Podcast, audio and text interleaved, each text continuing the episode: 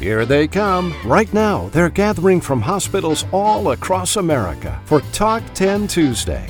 They know there's important news and information just ahead. Don't miss out. Come in, sit down, and log on. It's Talk 10 Tuesday with Chuck Buck and co host Dr. Erica Remer. Here now is the publisher of ICD 10 Monitor, Chuck Buck. Thank you, Clark Anthony. Hello, everyone, and welcome to the 390th edition of Talk 10 Tuesday, and brought to you today by our good friends at Change Healthcare offering audit services for coding, quality, CDI, and charge capture compliance. And joining me this morning as my co-host is the very, very popular Dr. Erica Remer. Dr. Remer is the founder and the president of Erica Remer MD Incorporated. And good morning, Erica. Good morning, Chuck, and good morning, everybody. We continue our series five, looking at ten, and our special guest today will be one of the most influential thought leaders at the time. That's Rob Tennant. He's from the Medical Group Management Association, or as we know them, MGMA. That's right, and I'm looking forward to your interview with Rob Tennant. I remember the challenge he faced getting group practices on board with ICD 10. And speaking of five, looking at 10, Gloryanne Bryant's going to report on lessons learned from clinical coding audits and how to select a coding vendor. And all of this, of course, is very valuable lessons. And speaking of valuable lessons, Laurie Johnson will report on lessons learned from ICD 10 as it relates to ICD 11. And Tim Bavosi with RevSpring has our revenue cycle report this morning, and you have a talkback, sir. What are you going to be talking about? I'm continuing with the recent CMS informational session on CCs and MCCs. They responded already to my questions. Mm, good for them. That's kind of surprising. We have much news to report, and we begin this morning with Tim Powell, who's at the Talk 10 Tuesday news desk. The Talk 10 Tuesday news desk is brought to you by Physician Revenue Solutions, providing medical practices with a full range of revenue cycle related services. Here now is Tim Powell. Thanks, Chuck. And effective October 1st of 2018, Medicare implemented a value-based purchasing or VBP program 2% of nursing home payments from Medicare are being withheld from payments, and nursing homes will be allowed to earn back these deductions based on scorings of claims data existing at that time. SNFs can dispute some of the readmissions that they're facing, that, and they can exclude certain admissions when certain things happen. And you have uh, you are lucky that I have gone back and uh, reworded some of these things into language that's possible for people to actually understand. So, SNF stays where the patients had one or more intervening stays in a rehab or long term care hospital that occurred either between the last hospital discharge and the SNF admission or after the SNF discharge within 30 days within the 30 day risk window can be removed from listed readmissions. SNF admissions where the patient had multiple SNF admissions after the last hospitalization within the 30 day window can also be removed. SNF stays with a gap greater than one day between the discharge and the last hospitalization, the SNF admission can be removed from readmissions. SNF stays where the patient did not have at least 12 months of regular Part A Medicare enrollment before the last hospital discharge, uh, measured as the enrollment during the period of the last discharge and the last 11 months of that month can also be removed. SNF stays where the patient was discharged from the SNF against medical advice can also be removed.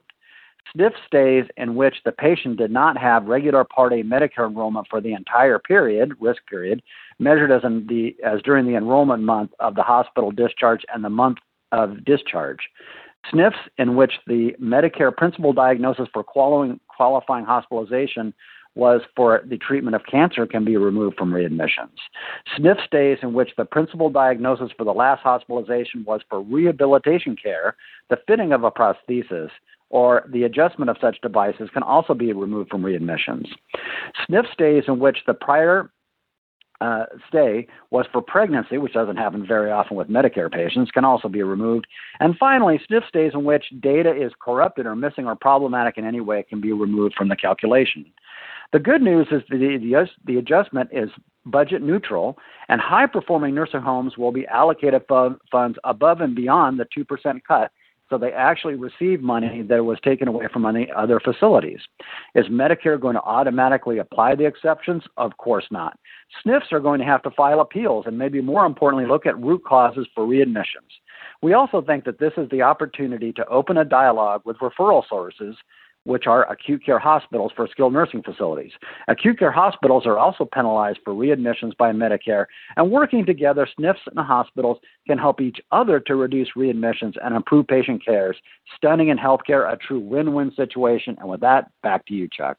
That was Tim Powell. Tim is a compliance expert and an ICD-10 Monitor National Correspondent. This is Tuesday. It's October the 22nd, 2019, and you're listening to the 390th live edition of Talk 10 Tuesday, and brought to you today by Change Healthcare. Stand by.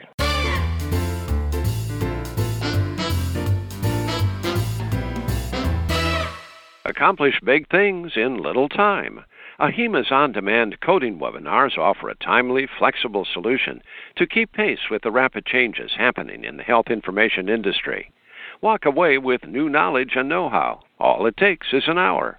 AHIMA's 2019 coding webinars cover topics like ED infusion and injection coding, improving revenue integrity, the new frontier for HIM professionals, the ABCs of E&Ms, and more. Visit ahimastore.org to browse all topics. Now's the time for the Talk 10 Tuesday Coding Report with Laurie Johnson. Good morning, Laurie. Good morning, Chuck, and good morning, Erica, and hello to our listeners. Before we talk about the ICD 10 transition, I want to provide a vaping update. We've been following the vaping story for the past month, and there is news on the coding front. The Center for Disease Control, the CDC, has published guidance on October 17th, which is retroactive to discharges on 10 1 2019. That guidance has been placed in the Panelist Resources tab. The guidance says that the coding professional should assign the code for the specific lung injury, such as J68.0, bronchitis pneumonitis due to chemicals, gases, fumes, and vapors, or J69.1 pneumonitis due to inhalation of oils and essences. If lung injury is not specified, assign J68.9 unspecified respiratory condition due to chemicals, gases, fumes, and vapors. If poisoning is due to nicotine, assign T65.291 dash for the seventh character, which is toxic effect of other nicotine slash tobacco accidental. If poisoning is due to THC, assign T40.7X1 dash for the seventh character, and that's poisoning by cannabis accidental. Any substance use, abuse, or dependence can also be coded. This advice has been approved by the four organizations that make up the cooperating parties. Now I'd like to get to the my thoughts on ICD-10 transition with respect to training. I have five points on my list. The first point is to begin early. If you remember, AHIMA began its Train the Trainer academies in 2009, and we were still pushing to get people trained in the summer of 2015. My second point is this, to survey and identify who requires training and the type of training that is needed. This is also related to my third point develop training for different levels. The physicians don't need to know how to code, but they are required to understand the specificity of the code set. As we were going to 10, obviously they needed to understand the specificity of ICD 10. The billers need to understand the changes to medical policies, effective dates, and handling the billing process during the transition period. But decoders needed deeper training. The fourth point is that the practice is required is that practice is required to keep skill sets sharp. Set aside some time for the coders to assign codes to one or two cases a week. Let them have time to talk about the struggles in assigning the codes for those cases. And my fifth point uh, and last point is that we can't forget about training and how it fits um, into workflows. Meaning, how how will this new code set impact how we do our work? Training is not only for the code set, but for how the person does complete their work. So, just to reiterate those points, start early, identify training needs, develop different types of training, provide practice time, and don't forget about workflows. Back to you, Erica. Those are great suggestions. Thanks, Laurie. That was Laurie Johnson. Laurie is a senior healthcare consultant for Revenue Cycle Solutions, LLC. We continue our series, 5 Looking at 10. 5 Looking at 10 is sponsored by Change Healthcare, offering audit services for coding, quality, CDI, and charge capture compliance. Joining us now for lessons learned from ICD 10 is nationally recognized HIM authority, Gloryanne Bryant. Good morning, Gloryanne. Good morning. Thank you, Chuck. And hello, everyone. As you all know, we've been focusing this month, October, on the transitional learnings we've had from ICD 10 CMPCS. And we've been now with uh, entering our fifth year of using this code set. Laurie Johnson and I have been discussing a variety of lessons learned since October of 15 two areas that I'm talking about and draw your attention to are coding audits and how to select a reliable and highly qualified coding vendor. In my recent article, it should be out today if you go to Talk 10 Tuesday, I discussed lessons learned in this particular area coding audits and the selection of coding vendors. For coding audits, let's talk a minute about how and why we are so dependent upon clinical codes in our healthcare system today. Well, of course, healthcare reimbursement is a big driver, and for the determination of medical necessity, for determining healthcare quality, and also for just generally validating the accuracy of the data through the code set itself. Now, also thinking about the regular part of coding in your operational process is also important for any healthcare setting.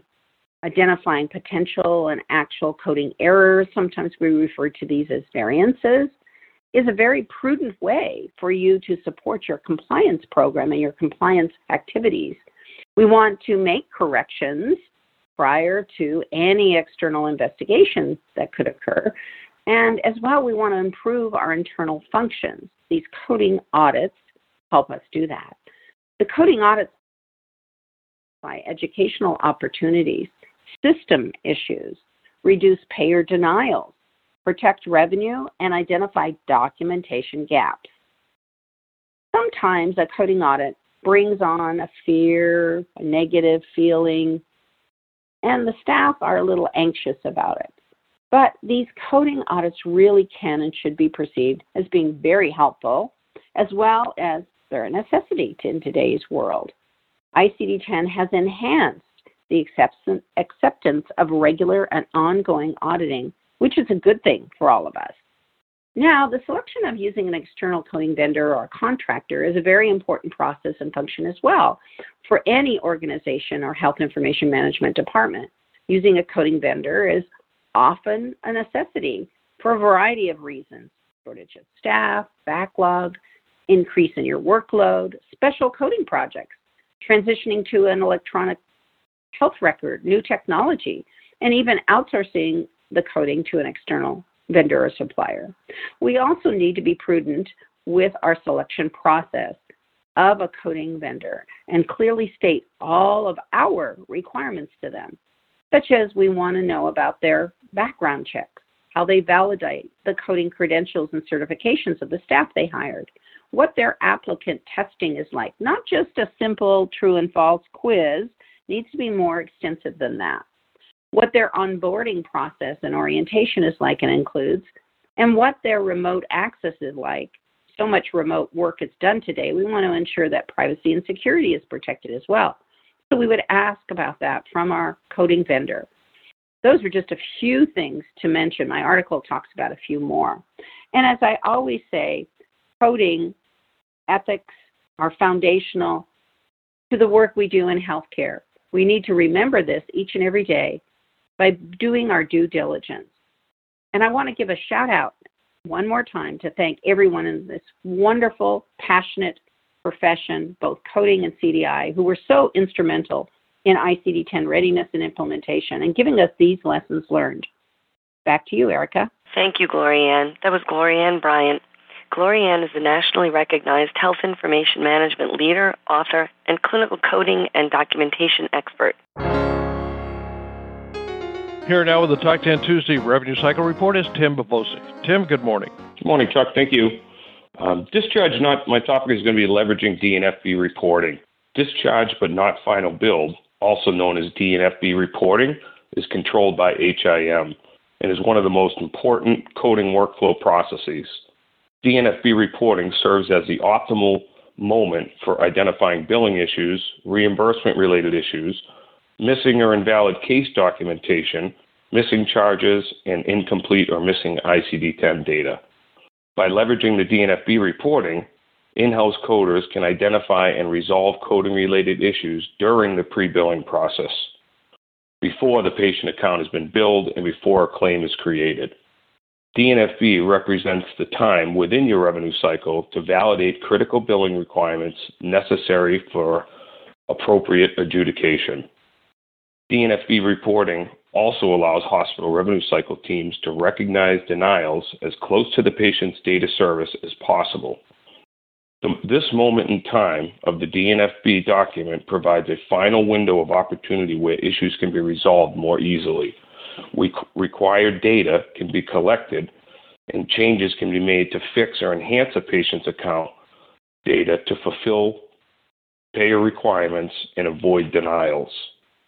DNFB can also be beefed up to act as a contract validation tool to recognize suboptimal coding and suboptimal ICD 10 code orders. Post DNFB, it is often too late to adjust data elements. After DNFB reporting, most EMRs finalize a patient's case, making it difficult or impossible to change the data, add data, or remove data so that the case is the case is paid the first time when a claim is submitted. Move your focus to the front end of the DNFB process to be sure errors and issues are resolved in the early stages, where in the early and editable stages. If your primary EMR allows, utilize DNFB edits to determine the patient account's progression to final bill status. Instead of using timeout strings or delay days, which is the number of days from the data service to when the bill cuts off, let your DNFB edits trigger the billing. Only when all the DNFB edits are fulfilled does the system allow the patient account to drop to a claim. Remember, too, of the importance of continued analysis of coding related denials. One change in the ICD 10 order can represent thousands of dollars in lost and gained reimbursement. Consistently and systematically comparing your coding denials to your encoder system is well worth the effort. For example, a patient might be might be a patient claim might be denied by the payer for an invalid diagnosis code. When this happens, the provider encoder system most likely did not recognize the invalid diagnosis prior to billing. To confirm this denied claim, what you should do is reload the patient case into the encoder. By pushing the denied claim back through the encoder, they can confirm whether the edit made by the encoder system for the invalid diagnoses are correct or incorrect. So if the encoder doesn't recognize the edit, so if you get a denied uh, a denied claim for a coding edit and you reprocess the claim through the through the encoder and it doesn't recognize the denial, then the encoder system may be out of date or it should be updated. So there's something going on with your encoder system. Oftentimes, what I see is the encoder doesn't recognize the invalid diagnosis, but the coder hasn't been trained to react to the edit. It's like a soft stop um, in order to prevent the same mistake from happening again. So, unless the encoder is set up with hard stops, forcing the coder to react to the edit, these types of issues will continue to slip through the process, resulting in denied claims. Back to you, Erica. That was very helpful. Thanks, Tim. That was the Vice President of Consulting for Rev Spring, Tim Bavosi. The magazine Health Data Management has named him as one of the top 30 health IT experts to watch in 2019.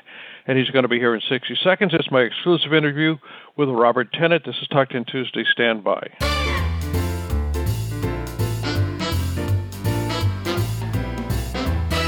The physician query process is an invitation to legal and financial disaster unless you apply lessons learned during an upcoming webcast on how to achieve a compliant query. During this exclusive ICD 10 Monitor educational webcast led by Dr. William E. Haik, you and your team will learn how to address compliance concerns related to the query process.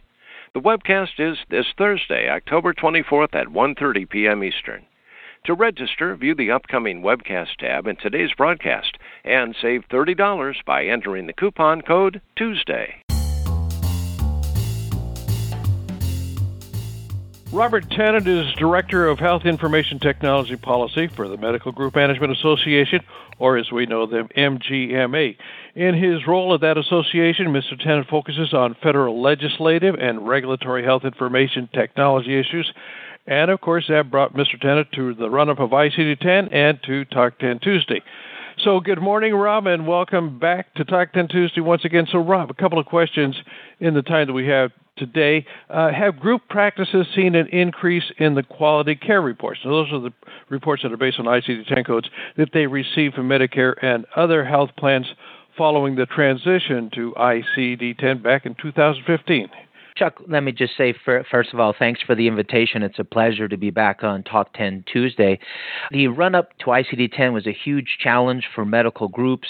Um, we had to get a lot of ducks in the row uh, to make it happen in terms of training, software upgrades.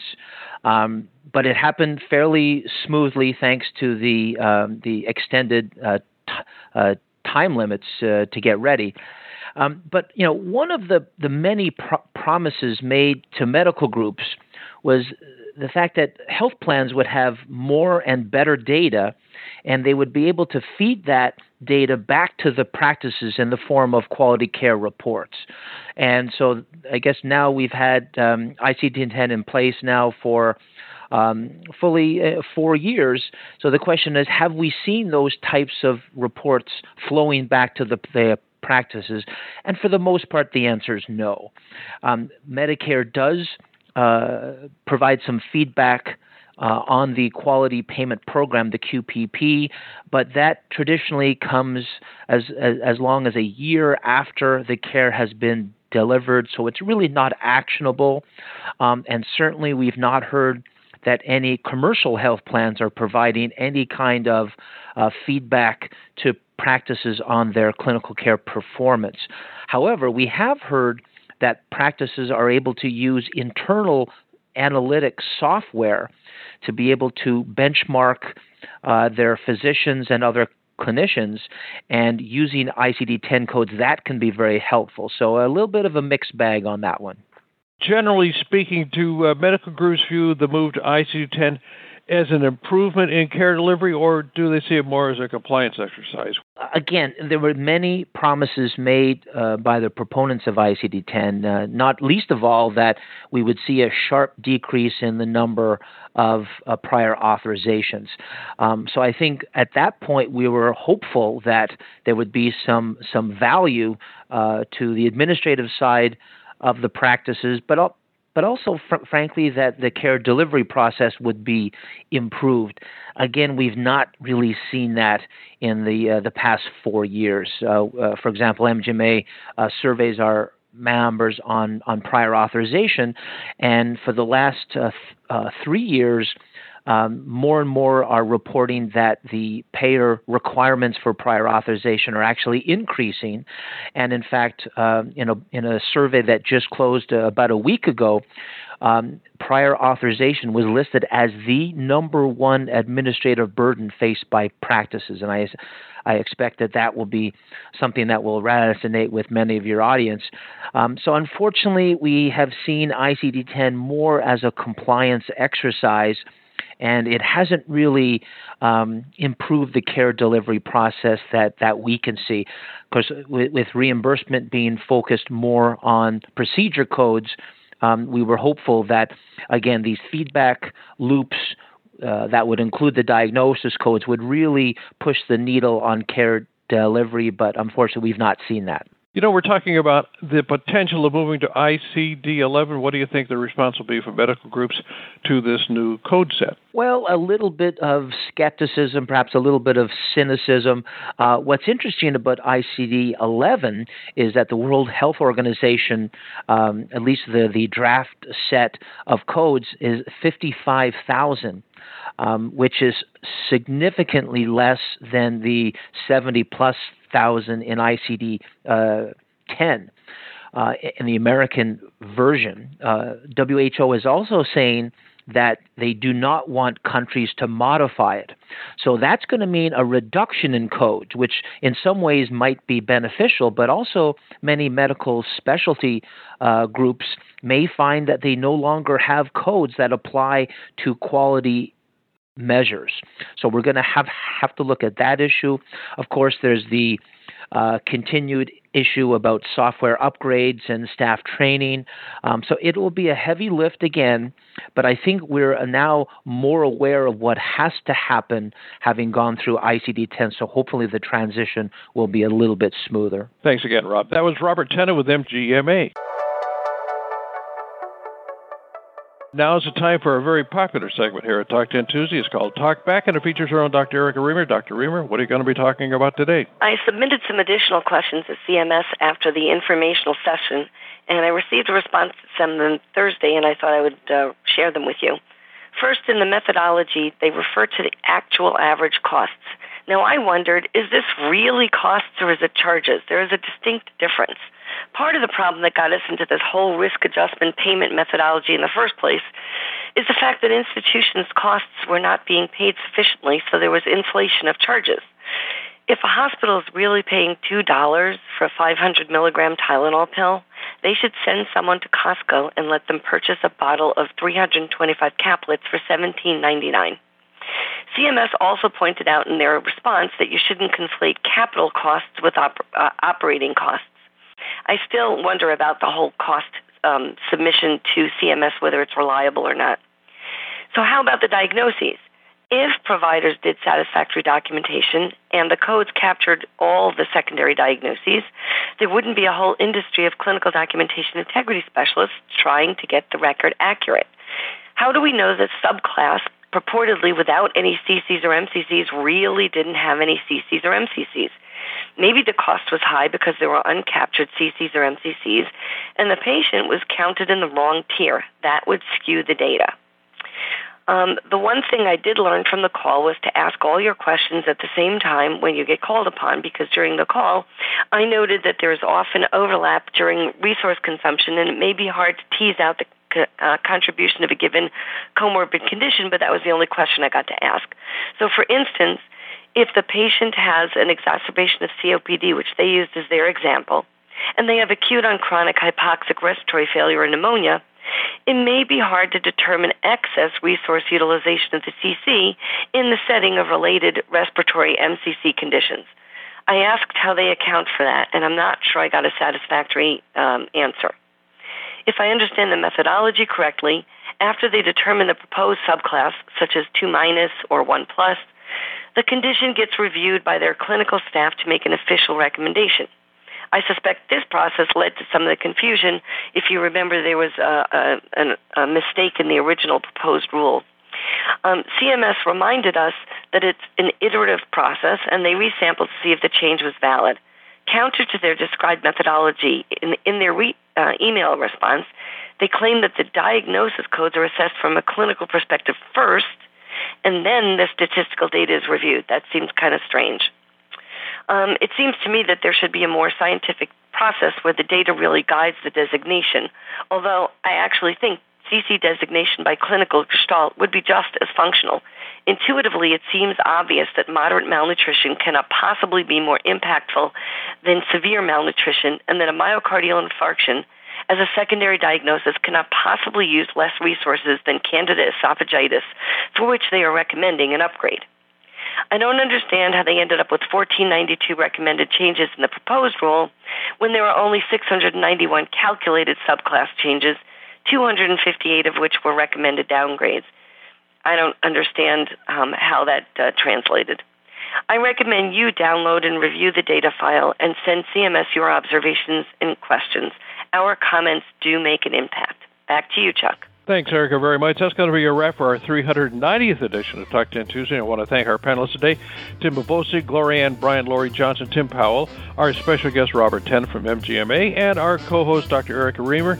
And remember, no matter where you are, you can always listen to all the Talk 10 Tuesday podcasts anytime, anywhere, on any device.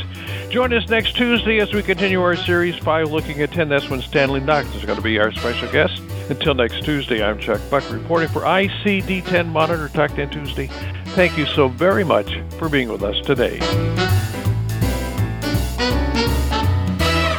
Talk 10 Tuesday is a production of ICD 10 Monitor.